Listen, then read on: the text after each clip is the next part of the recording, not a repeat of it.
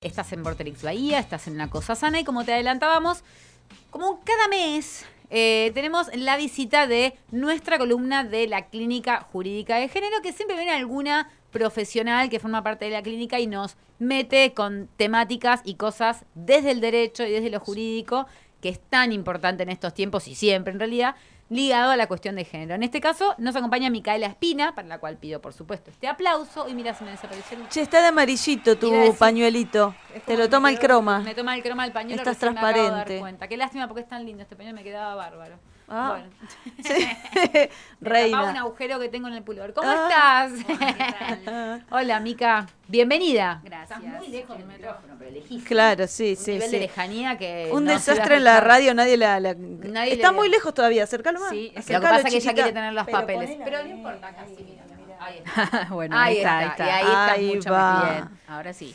Bueno, bienvenida. Primera vez en un estudio de radio en tu vida. Sí, exactamente. Se te ve muy tranquila. Así que bueno, ¿Cómo te gracias. sentís? ¿Estás Espero- nerviosa? No, bien, bien. Es un tema del que en el cual estoy acostumbrada, así que espero poder dar buena comunicación. Viste que las, las abogadas o casi abogadas, vamos a aclarar que no está recibida, ¿Por qué Mica, la- todavía qué le faltan, porque ella quiere que lo aclare, porque los abogados, viste cómo son. Oh. Ya está, ¿A ya piensa como una abogada que dice, no, no, no, no es- eso no es correcto. Claro, claro. Eh, sí, ya sí, los sí. conozco, Me los quedan, me quedan- me Claro, el, el hermano, el otro hermano. Me restan unos finales nada más, pero eh, sí, igual trabajo de todo lo que es perspectiva de género en un estudio jurídico ya hace dos años, en el que eh, específicamente tratamos todos estos temas de abuso sexual, femicidio y demás, así que eh, me quedan unos finales, pero todo lo que es práctica ya he, he tenido. Así Así, que, Y canchera aparte los finales que le quedan no tienen nada que ver Nada con que esto, ver o sea con que la- son sí, comercial, sí, derecho comercial, no sé sí, qué. laboral, uno de los que me queda, no, no, bueno, nada ojo que con ver a- laboral igual, porque acá Sí, tienen que ver igual, Claro, sí. ahí hay una- unas cosas ahí interesantes. Tenemos una columnista que es asesora financiera y siempre hablamos del vínculo también entre lo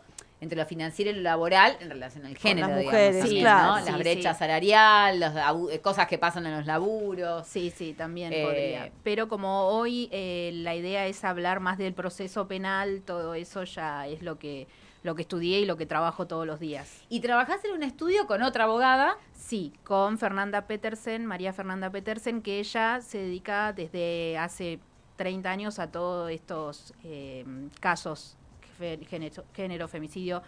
Eh, así que sí, es nuestro, nuestro diario de todos los días, son estos, estos temas. Liviano. Sí, para hacer reiki, Sí. te bañas con romero, con ruda. Sí, es muy difícil, es muy difícil, pero creo que también el ver al momento de ir a juicio y ver cómo, cómo dar resultado todo eso por lo Claro. que trabajamos y eh, también haber estado en los últimos años que hubo tanto progreso con los derechos de las víctimas y demás, como es de lo que vamos, también un poco como que decís, bueno, va lento, pero va, digamos. Claro. Eh, es, Empieza a aparecer de a poco cierto fruto exacto, exacto. que te, que- que te sigue incentivando, digamos, Sí, sí. entusiasmando.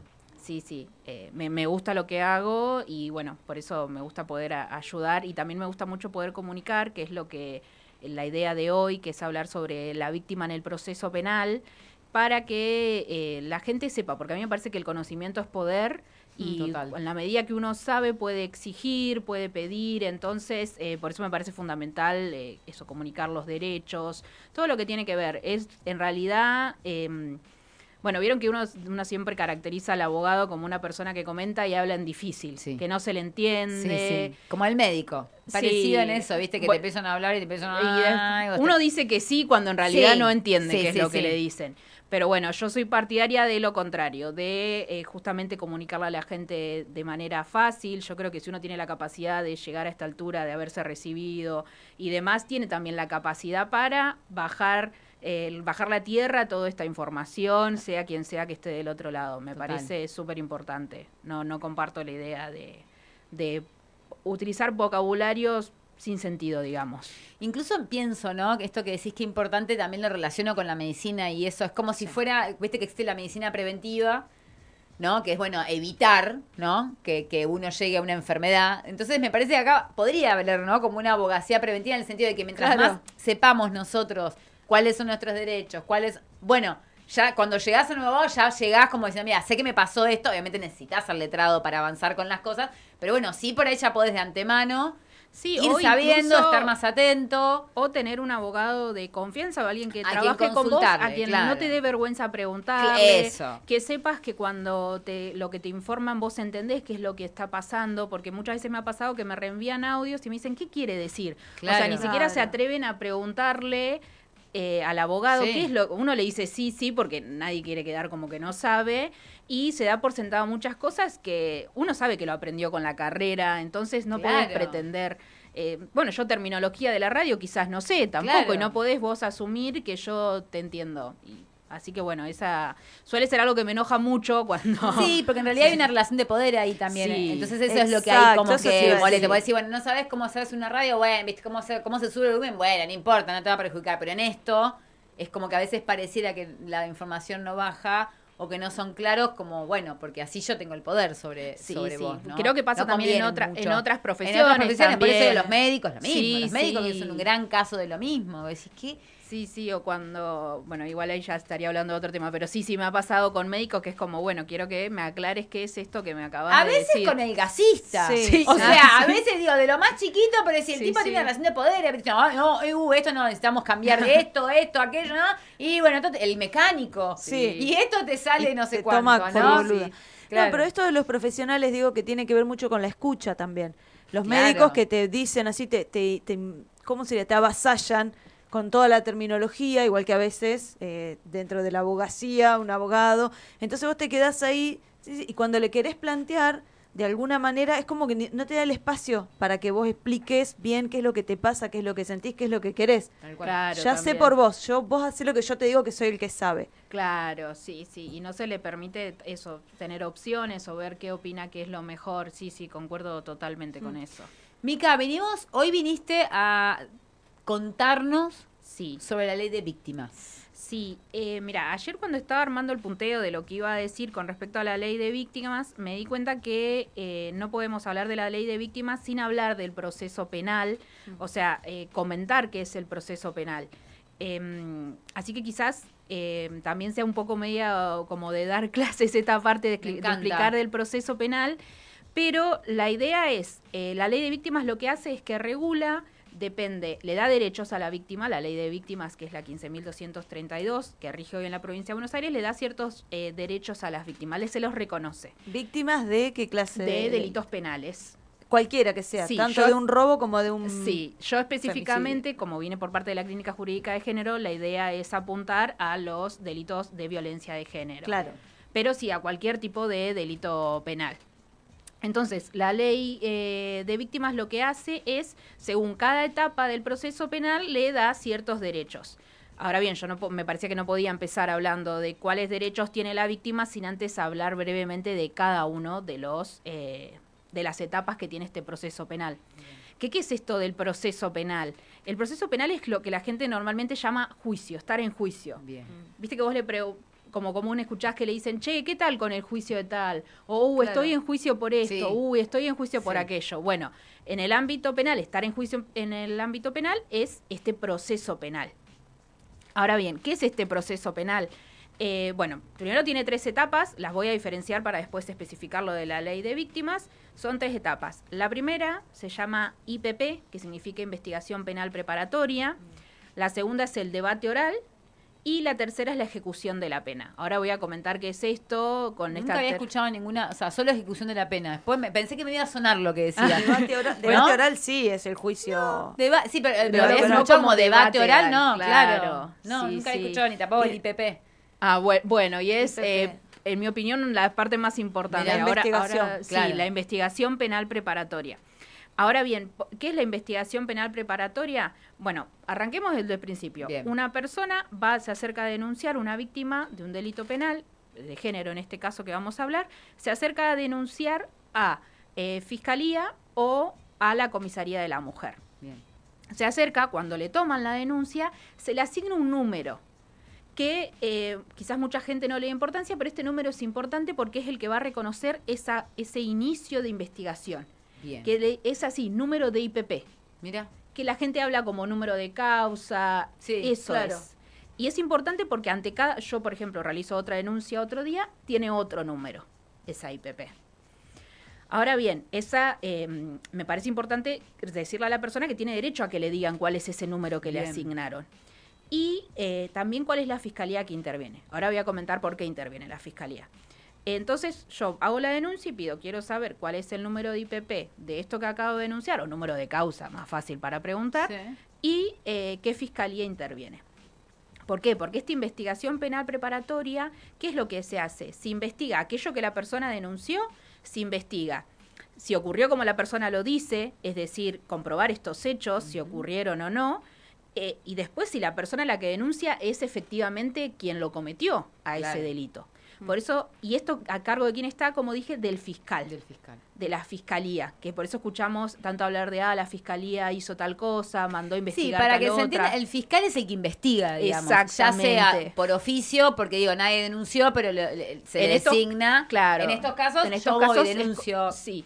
que me pegaron, que mi marido me fajó, y me van a designar un fiscal que investigue esta causa. Exactamente. Y que investigue esto, si los hechos sucedieron y si además de que sucedieron fueron de la persona con la que yo estoy denunciando. Exacto. Y va a hacer todo lo que es la investigación, que eso por ahí suele ser lo que- de lo que más se habla en los medios de comunicación, que como están investigando, están tratando de corroborar, eh, fueron hasta el lugar a ver si había ocurrido eso, desde un- alguien que, que ejerce violencia física, como un homicidio, un femicidio, todos por igual, se Sí, trata sí, de esa sí. manera.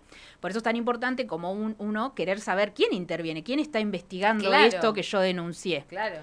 Entonces, eh, ahora bien, bueno, ¿para qué me sirven estos datos a mí? Que ¿Te vos una pregunta, Mica? Sí, sí. ¿Eso lo define el juez? ¿Quién define a qué fiscalía va o qué No, fiscal? hay eh, distintas temáticas. Ah, Ahí por distintas temáticas. Y eso hay lo una el- fiscalía de género, específicamente Sí. en Bahía Blanca tenemos. ok. o sea, Eh, yo voy a hacer la denuncia y automáticamente... ¿Quién me toma la denuncia? Eh, o la- vos vas a la comisaría de la mujer, o Bien. la podés hacer en Moreno 25, eh, acá en Moreno 25, sí, de 9 a 14. Bien, y Pedís de ahí, ahí, en mesa de entradas y eh, ahí decís que venís para hacer una denuncia y ahí y de ahí pedís- ya pasa directamente a una Sí, es eso, automático. digo, ahí Sí, sí, es automáticamente pasa automático. según el, tema. Sí, el sistema automáticamente Ok. te carga cuál es el número y va. demás. Uno no puede elegir qué Ahí va, fiscal, eso. a y eso nadie vos. puede, claro, no, ni, ni uno ni, ni, ni otra persona, porque digo, por no, ejemplo... un imputado, alguien, no, no o podría. Un juez o algo, porque dice, No, che, le cayó no. la causa a esta, le cayó a un fiscal no, amigo. No, no, no, no, Eso es automático. Sí, sí, no, uno, Ah, eso decía, entiendo lo que apuntás. No, no, uno no puede elegir qué fiscal interviene. Nadie puede intervenir en eso, es como un sorteo, digamos. Sí, algo Bien. así. Y si después se prueba que yo con el fiscal soy amiga, ¿se cambia de fiscalía o No, con el caso de los jueces puede ser un poco que lo pida la otra parte, Ah, pero no, jueces. no, porque el- Fiscalía no. fiscal se entiende que es un representante del Estado y que este solamente se dedica a hacer la investigación. Claro. Eso habría que igual que después verlo un poco más en profundidad, pero en principio cuando vos vas a la- hacer la denuncia, vos no elegís qué fiscal interviene ni, ni nada por el estilo. Ahora bien, digamos, ¿para qué me sirve a mí saber este número de causa o este número de IPP? Porque yo el día de mañana me voy con un papelito anotado, que tengo la 2022 del año 2023, porque van por año al final. Ajá. Eh, que yo, por ejemplo, voy, no, no me averiguan nada de lo que está pasando, eh, perdón, no me llega ninguna, ninguna novedad de lo que está ocurriendo, entonces eh, puedo ir de nuevo a Fiscalía y decir, mira, yo de este número de causa necesito que me digan qué es lo que está pasando. Eh, de todas maneras, en Fiscalía uno puede saber por su número de DNI consultar qué causa tiene a su nombre. ¿Por qué? Porque, por ejemplo, yo voy ahora con mi DNI y digo, este es mi número, quiero que me digan que si tengo alguna IPP o alguna Sí. causa. Y por cada denuncia que yo habré hecho, va a haber números distintos. Entonces Bien. está bueno para saber a cuál nos referimos específicamente. Es algo Bien. medio técnico, pero que te lo dan, o que a veces nadie te lo da. Nos ha pasado que llegan al estudio y te dicen, tengo una causa penal, yo denuncié tres veces y, y uno no sabe por dónde arrancar, Claro. digamos, porque primero le decís, bueno, vamos a averiguar cuáles son, cuál es el número. Entonces me parece que es importante que como víctimas sepan que tienen derecho Claro. a que se lo digan y que es importante saber cuál es el número. Bien. Ahora bien, eh, ¿quién, quién se encarga de, de controlar lo que hace la fiscalía? Digamos, hay un juzgado de garantías. Ahí este, va. ah, que este quizás, eh, no sé si es tan común escuchar hablar del juzgado de garantías, pero tiene un rol importante porque lo que hace es justamente eso, controla que las garantías, o sea, los derechos que tiene tanto el imputado como la víctima se cumplan Sí. Dentro del- de esa investigación penal preparatoria. Ahora bien, supongamos, ¿qué es lo que pasa en la investigación penal preparatoria, esto de la IPP? se va a corroborar si el hecho ocurrió, si quien de- que la persona a la que denunciaron fue efectivamente la que cometió este delito. Puede pasar que sí o que no. Supongamos que sí. Claro. Supongamos que sí, que la persona denunció, ocurrió, ocurrieron los hechos, lo probaron. Demás. ¿Qué es lo que pasa ahora? El fiscal lo que decide es si eh, pide la, quizás lo han escuchado mencionar, requisitoria de elevación a juicio. Sí. Que esta palabra requisitoria de elevación a juicio no es ni más ni menos que el fiscal pidiendo que la causa vaya a juicio, se eleve. Requisitoria pedido de ir a juicio. Puede no ir a juicio también. Puede no ir a juicio, pero no es eh, puede no ir a juicio, pero es porque no pudo probar lo- las Ahí pruebas va, no fueron porque no fueron suficientes. suficientes pruebas y ahí, ahí qué no es- pasa, como que prescribe, no, se No, cierra. ah, Esa es la famosa de, Sí, que de la- Jay Mamón, ¿no había sido eso? Claro, porque no hay pruebas. Porque Sí, no había pruebas, es- entonces sí. se, se cierra la causa por falta de pruebas. Sí, exacto. pero, no quiere decir es- que no haya sucedido. Claro, y no es una decisión del fiscal, digamos. No, eso- Eh, pasa que el fiscal tiene que encontrar pruebas suficientes para poder... ¿Para qué? Porque uno en el juicio tiene que volver a probar esas pruebas. Claro. Demostrar que eso ocurrió. Entonces, si no lo puedes demostrar ni siquiera en el inicio, que no quiere decir que no haya ocurrido. Eso, claro. Pero en el derecho lo que importa es lo que se Es puede lo que se puede probar. probar, lógico. Eso, eso es la, la verdad que se, que se puede probar. Entonces, por ahí pasa esto. Pero Bueno, a veces no llega a juicio no por falta de pruebas, sino porque lograron un acuerdo, puede ser. Sí, ¿no? eso después, el, ahora cuando sigas comentando, Ah, me adelanté, te me digo. adelanté. Sí, sí. Pasa No, porque que yo si no sé mucho hacer- del, del tema, entonces ¿De qué? yo sé mucho del tema, Sí, eh, y por querés- eso me voy hacer la metiendo. columna vos, Claro, ¿eh? claro. ¿Querés hacer la columna adelantada vos? a la alumna. Claro, claro. Dale, no interrumpo. No, no, interrumpo, no. Nosotros nos metemos, somos yo para, así, para, muchas para seguir, no, igual Sí. yo me traje mi machete porque si no yo también me disperso y tratemos de Nos seguir podemos un hilo. llegar a- Sí, sí. Nos, nos organizamos. Sí, claro, bien. Bueno, ahora, supongamos que se pide, ¿no? Que Sí. se haga la elevación a juicio. Eh, ¿Qué pasamos? A esta etapa que dijimos hoy teníamos la investigación penal preparatoria y ahora tenemos el debate oral. Sí. ¿Qué, qué es el debate oral? Justamente es eso que la gente denomina el juicio. Bien. Que es que se pone día y horario para ir a tribunales a llevar adelante el juicio. Bien. El juicio oral, todo, las terminologías hace referencia a lo mismo, el Bien. debate oral, la audiencia de debate oral, juicio, te digo porque... Todo lo que es penal es así, ¿no? Sí, exactamente. Porque en lo civil los No, juicios no, pueden eso ser es todo otra- como, no, eso es otra- otra cosa. O sea, Esto esto, es penal. lo penal, Penal. siempre los juicios van a ser Sí, presenciales sí, y orales. Eh, sí. Bien. Otra Eh, interrupción, capaz, vos sí. decime, si está más adelante, decime Sí, está no, más- decís. ¿Y qué es la etapa de instrucción?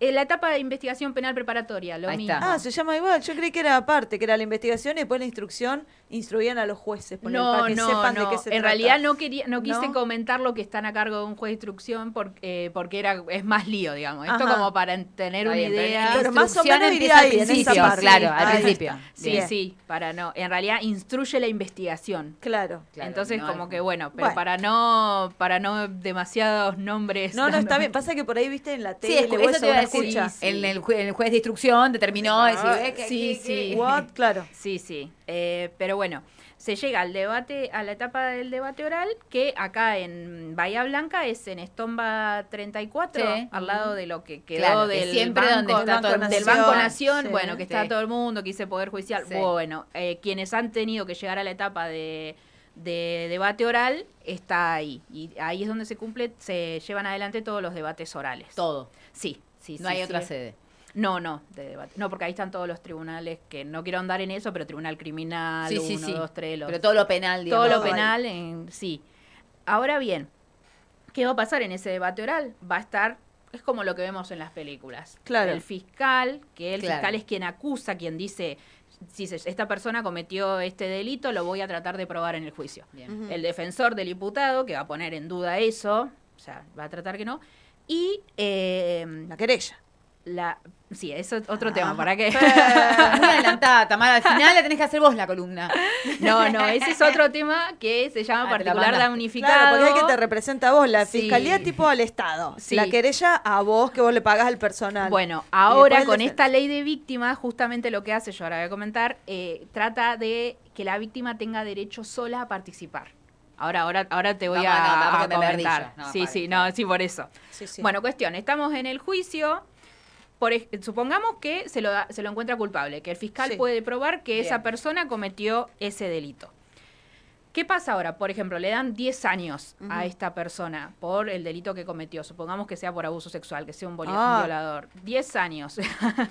Apelan enseguida, apelo. Pará. ¿Te Ay, yo calmar? le quiero ir ¿Te como podés calmar? alumno que participa. No, Sí, pero es no. el típico alumno insoportable que no deja que la profesora desarrolle. Decía, hacelo callar.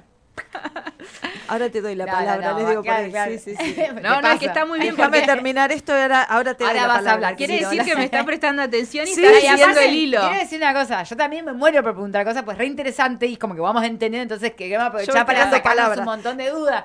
Pero yo digo, ¿qué hacen? ¿Qué hacen? Apelan, siempre te dicen eso. Sí, siempre Bueno. hay que apelar. Pero bueno, ¿Viste? acá, como estábamos comentando las fases, las fases del proceso, las etapas del proceso para ubicarnos, teníamos la investigación penal preparatoria, pasa al debate oral, supongamos, se lo encuentra culpable. Tiene que cumplir la pena. Uno pensaría, perdón, uno pensaría cuando termina el debate oral, listo, ya está, lo encontraron culpable, ¿qué más hay que hacer?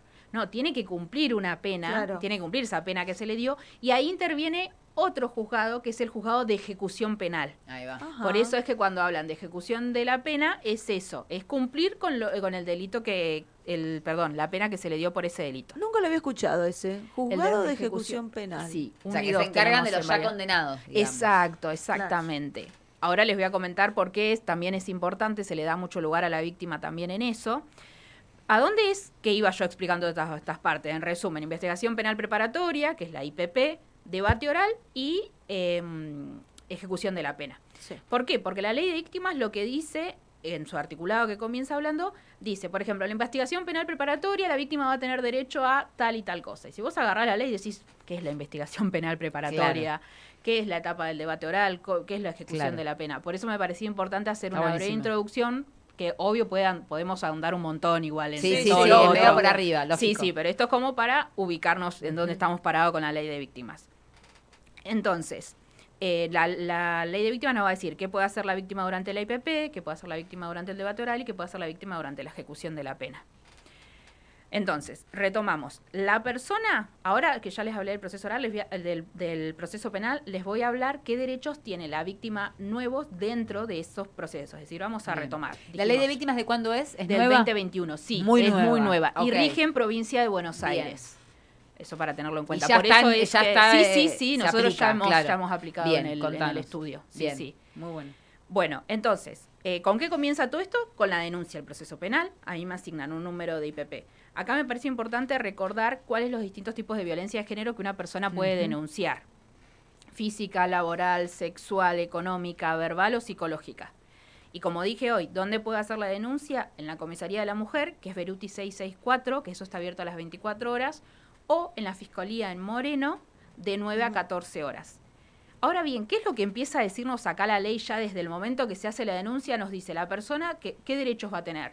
Primero, que tiene, que tiene derecho a que se le reciba la denuncia de inmediato. Es decir, no me pueden negar a mí. Mm. Vieron que se han escuchado Sí. muchos, no, No me Sí, recibieron la sí, denuncia. Que Mm. venga el lunes. Dicen que venga el lunes. Tienen, tengo derecho a decir, esto que a uno le parece absurdo, eh, vos decís, no, yo tengo derecho a que me tomen la denuncia Sí. ahora, no quiero venir el lunes, lo que me pasó, me pasó ahora, quiero hacer la denuncia ahora. Bueno, tiene, uno tiene como víctima derecho a que le tomen la denuncia y lo dice la ley.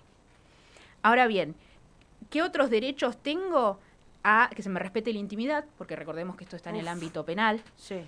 Sí, yo sé que escrito suena lindo y que después en el día a día hay que ponerlo Sí, sí, a ver cuándo ¿Qué se sería que se respete la intimidad? Y por ejemplo, si vos comentás, querés denunciar eh, un abuso sexual eh, una y que no no sea al frente de toda la comisaría, que se te lleve a un lugar separado para hablar, comentar esta situación. Bien. Porque bueno, esto justamente la ley dice que tenemos derecho a un trato digno como víctima. Imagínense cuántas situaciones han pasado para que la ley lo primero que Sí. diga Es la cosa Es eso. humana del trato digno, claro, que tenga que estar en una ley. que tenga que estar en una ley que nos diga el trato digno. Después, tengo derecho a que se me asesore sobre mis derechos como víctima, es decir, tengo... Yo, yo lo que voy a comentar entiendo que a veces parece un poco utópico, que uno dice voy a la comisaría a denunciar, bueno, pero saberlo, tener conocimiento de a que se me asesore de estos derechos que yo tengo como víctima. Es decir, yo puedo ir a hacer la denuncia y pedir, quiero que se me informe sobre qué derechos tengo, quiero saber... Eso se puede hacer y tenés derecho. Yo acá digo esto de tener derecho porque uno a veces cree tipo, no, como que me hicieron el favor y me dijeron Claro, que no. tenía que... Claro. Como que es mi bueno, amigo, claro. el- es mi amigo el, el, Sí, te el de comisario. un comisario piola y... Exacto, exacto. Y no. Y uno solamente tiene- estabas ejerciendo tu derecho. y uno tiene que entender, cuando tiene derecho, lo puede exigir. Eso es lo que importa. Hay alguien que tiene que cumplir con esto. Entonces, tengo derecho también, nos dice la ley, a que se me comunique cuáles son eh, las autoridades judiciales. ¿Qué quiere decir con esto? Que se me diga quién es la fiscalía interviniente, Sí. que se me diga eh, el número de IPP, que se me diga qué juzgado de garantías, eh, toda esta información. Bien. Uno parece que no, pero realmente las personas cuando se acercan al, al estudio recuerdan quiénes son, quiénes están. Ah, mi juez lo lleva, Obvio. el de garantías tal, te dice. Claro. Entonces es importante también para Y vos ubicarse. podés ir, por ejemplo, como víctima ahí, eh, ¿sabés el nombre del fiscal? ¿Podés ir a verlo al fiscal? Podés pedir que se te informe, ahora te digo Ajá. que... eh, que Porque si no es como que no tenés acceso, o sea, queda Eso pasaba todo antes. en manos de la justicia tenés que esperar a que alguien te llame en el momento. Bueno, eso es lo que... Lo que vamos a ubicarnos. Me pierdo si no. Exactamente ese es uno de los derechos más importantes que nos trae, nos trae esta ley. Bien. Que es el derecho a que como víctima, sin ningún abogado, yo me puedo acercar a fiscalía Bien, a preguntar claro. cómo, va, mi causa. Claro, Exacto. qué novedades, cuándo fue Claro. la última vez que alguien hizo algo. Exactamente, exactamente. Que antes no se podía, era sí o sí con un abogado. Esa es la, más- la novedad más importante que nos trae, para mí, en mi opinión, eh, la ley de víctimas.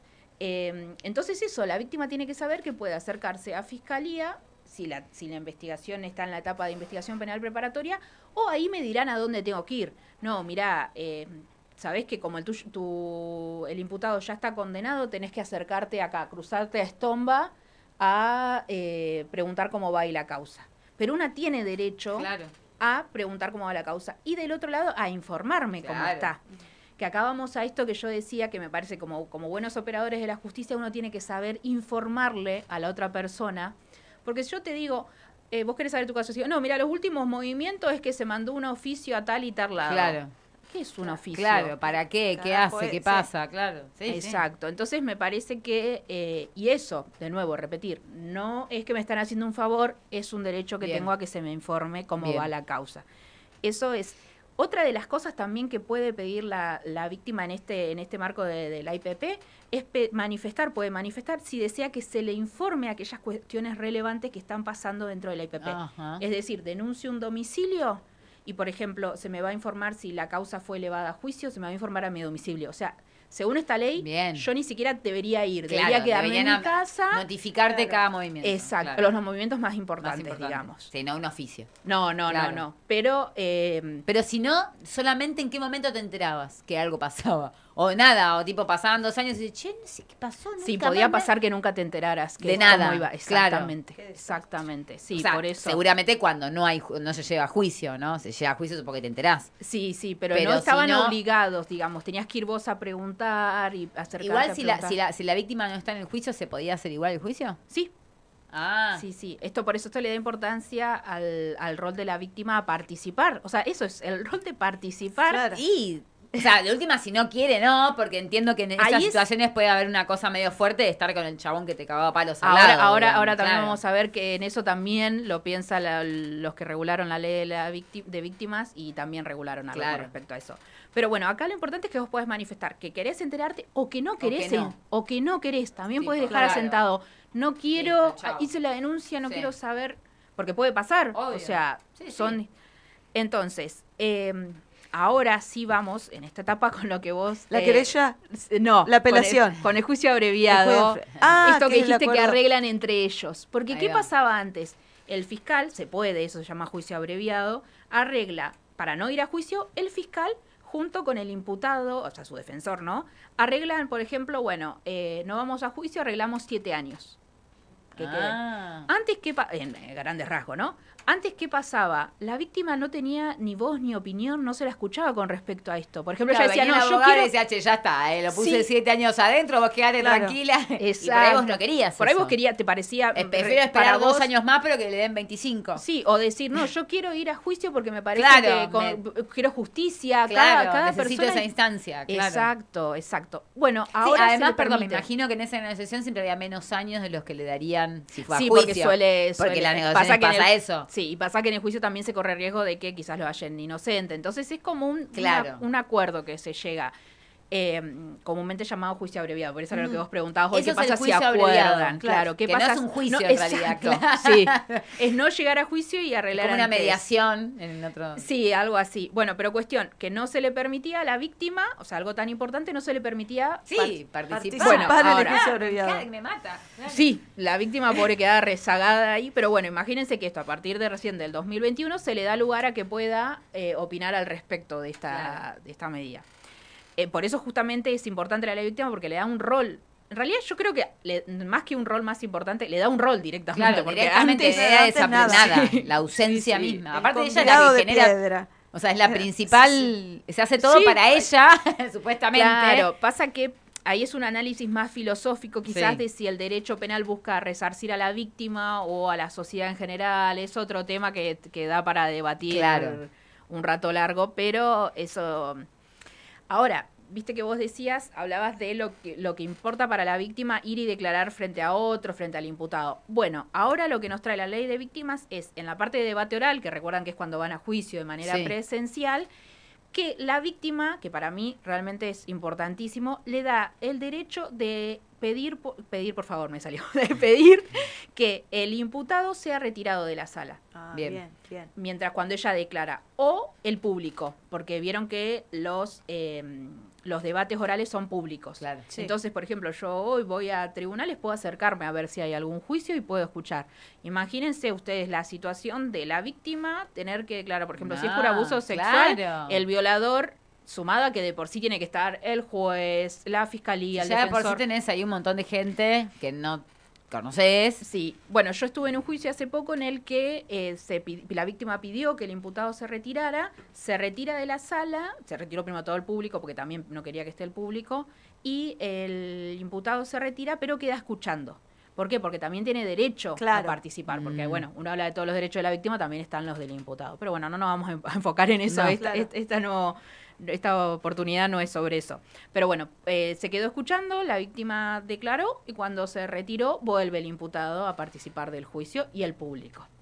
Es eh, un resguardo de la víctima y es está bueno que no sea obligatorio, sino que sea una optativo, optativo, claro. puedas elegir. Claro. Me parece que mientras más libertad de elegir tenga la víctima, mejor, porque la verdad es que nadie es, o sea, es algo muy personal. Claro. O sea, vos podés necesitar más una cosa u otra, por ahí querés que esté el chabón ahí igual, por ahí no, por ahí te pinta saber, por ahí te pinta no saber. Digo, me parece que es respetar la integridad. sí, sí, por eso. el- es- y proceso esto es difícil. y esto es nuevo, del 2021. Sí, o sí, sea, lo que voy mentira, es sí. sí. Claro. Sí, sí, que uno que pensaría. ninguna de esas cosas debería estar para. O sea, Claro. sería como de sentido Claro. común que sucedan naturalmente y no que haya que para una, una ley. Em, para hacer medio sintética, porque me toca ir una tanda. Entonces, los puntos, ¿algún otro punto más importante de la ley de víctimas que Sí, tengamos brevemente, que saber? Sí. la ejecución de la pena, que era la otra parte, está del Sí. debate oral. Ya llegamos al final, se le dio. ¿Qué puedo hacer como víctima? Por ejemplo, puedo decir, bueno, está cumpliendo salidas transitorias, puedo opinar sobre las salidas transitorias, Bien, Eso sobre es un puntazo. prisión domiciliaria, libertad condicional. O sea, eh, yo puedo llegar a esa instancia y, y opinar al respecto. Por ejemplo, si el, mi violador está pidiendo libertad, Claro. eh, yo puedo como víctima opinar al ¿Y respecto. qué que se valor me- tiene su opinión? Se supone que mucha. Oh, sí, me imagino. Porque Sí. opinar, porque Perdón. opinar es, viste, No, la no ley es le- No, usted solamente podía opinar, señor. Nosotros opinamos que tiene que mudarse a dos cuadras de su casa. Permitime Claro, dudar sí, del sí. Poder Judicial argentino. Bueno, pero antes ni Ni siquiera, siquiera podían. estaba, vamos por partes. Claro, Viste que acá primero- todo como por... Tal cual, por etapas. Claro, primero ni siquiera podía opinar. Otra Así cosa que... es una locura, porque muchas veces incluso hasta, no sé, me imagino una situación de un violador que viene del mismo barrio que la víctima. Entonces el chabón tiene una presión de homicidio y lo va a tener a dos cuadras. Sí, sí. Sí, bueno, suele pasar. Claro, Sí, sí, suele o sea, pasar. y no te lo, ni te lo afirmas, o sea, vos vas la denuncia, todo el chabón lo condenan, todo así, bien, yeah, O yeah. que te informen si, tiene, si le dieron salidas transitorias. Imagínate vos También, estás cruzando por claro. la, caminando por la calle y te, te lo cruzás cruzás, al- te lo cruzás. claro. Bueno, antes podía pasar. Claro. Ahora no, con esta ley. Que y bueno, eso sería lo más importante. Después, Bien. otra, lo único que habla también de esto de la no revictimización, que está como tan de Sí. moda la palabra, que lo que dice la ley es que no eh, se las cite varias veces repetidas a la víctima para ir a declarar cuando es innecesario. ¿Vieron esto de que no tenga que ir a decirle a 20, pers- 20 veces a 20 a la- personas claro, distintas lo, lo- que lo ocurrió? Claro, es lo que dice Telma Fardín. Estoy re Exacto. podrida de contar Claro, lo mismo claro, 20 claro. veces. Exacto, bueno. Ya eso la es- primera vez que lo contó, ya tendría que alcanzar. Y en todo caso, después ir ampliando Claro, algún eso detalle. sí, aparte es una boludez, pues se pero podría grabar. otra vez lo mismo. Bueno, Se podría grabar y después en tu caso que lo escuches y si tenés alguna duda, bueno, le preguntás algo más que Sí, no haya sí. respondido en esa primera. ¿no? Así ¿Qué cosas que, se bueno, de- ahí sí llegamos a la ejecución de la pena y ya terminaríamos. A mí, yo lo que quiero que quede importante es que también eh, la víctima en cualquier etapa, por ejemplo, no es que si yo no me presenté en la IPP, no puedo ahora presentarme en, en la etapa Bien. de discusión. Es decir, alguien está escuchando en este momento y dice, ay, yo quiero saber qué pasa con eh, la persona violador, supongamos digo violador porque los abusos Sí, sí. sexuales son comunes, lamentablemente. Qué horror. Sí, sí. Y quiero ir, ahora quiero saber qué es lo que, que se me informe sobre si se le otorgan Podés cambiar de opinión, podés aparecer y desaparecer. Exactamente. Entonces eso es lo que quiero, quiero quedar en claro y que todos estos eh, derechos ya están regulados. ¿Por qué hablo de estos derechos? Derechos porque tenés del otro lado, podés exigir que los cumplan. Entonces eso me parece importante, saber que nadie me va a hacer un favor. Es un derecho que como víctima y todos estos que nombré tienen. Así que, bueno, eso sería todo. Mica, un espectáculo, la verdad que Sí, es yo lo que, lo que quiero decir entonces, si estás, a la persona que está escuchando, Sí. si todavía no se anima a denunciar o si denunció y no sabe y está perdida, está la clínica Eso, jurídica sí. de género de la UNS, que te acompañan de manera gratuita en lo que necesites. Sí, desde las redes sociales se pueden comunicar con nosotros y vamos a orientarlos. Recordar que son eh, casos de lo que es violencia de género. Claro. Únicamente son aquellos que, que acompañamos. Únicamente nada más y nada menos, ¿no? Porque son Sí. un montón y muy Tenés difícil. un montón y no, Pero y no tenés mucha competencia Pero bueno, tampoco que- ahí. O sea, Sí, son no, dos tres las que. Porque Sí. por ahí en la familia no te acompañan, tus amigas te juzgan, y bueno, Exacto. y estás sola, te sentís sola, bueno, hay gente En, en a Instagram nos encuentran fácilmente eh, Clínica Clínica Jurídica Género UNS. Sí. Eh, cualquier cosa, si no, nos escriben al Instagram de La Cosa Sana. Tenemos toda la info, los teléfonos les pasamos. Estamos comunicadas, estamos acá. Eh, Mica, yo te quiero agradecer mucho la info De que nos trajiste, clarificadora. Hubiera seguido y me encanta Sí, escucharte, me sí, encanta. Porque aparte me parece que está bueno para el anclaje después con lo que vamos a terminar, que es esto de los derechos, ¿no? Ah, sí, sí. Eh, me parece importante que mientras los tengamos, Sí, los hagamos cumplir. Ay, sí. hagámoslos cumplir, porque si nos olvid si no sabemos que lo tenemos, que por supuesto pasa, y, pero si sabemos que lo tenemos y no, y no los hacemos valer, pareciera que no están. Claro. Y están, y son muy importantes. Y ahí sí es una labor de todos nosotros eh, poder eso, ir, decir, informar. Bueno, nosotros desde acá lo que podemos hacer es esto, informar. Las chicas de la clínica, además de acompañar, también informar. Así que nada, gracias Mica por De esto y por todo el laburo que hacen. De nada.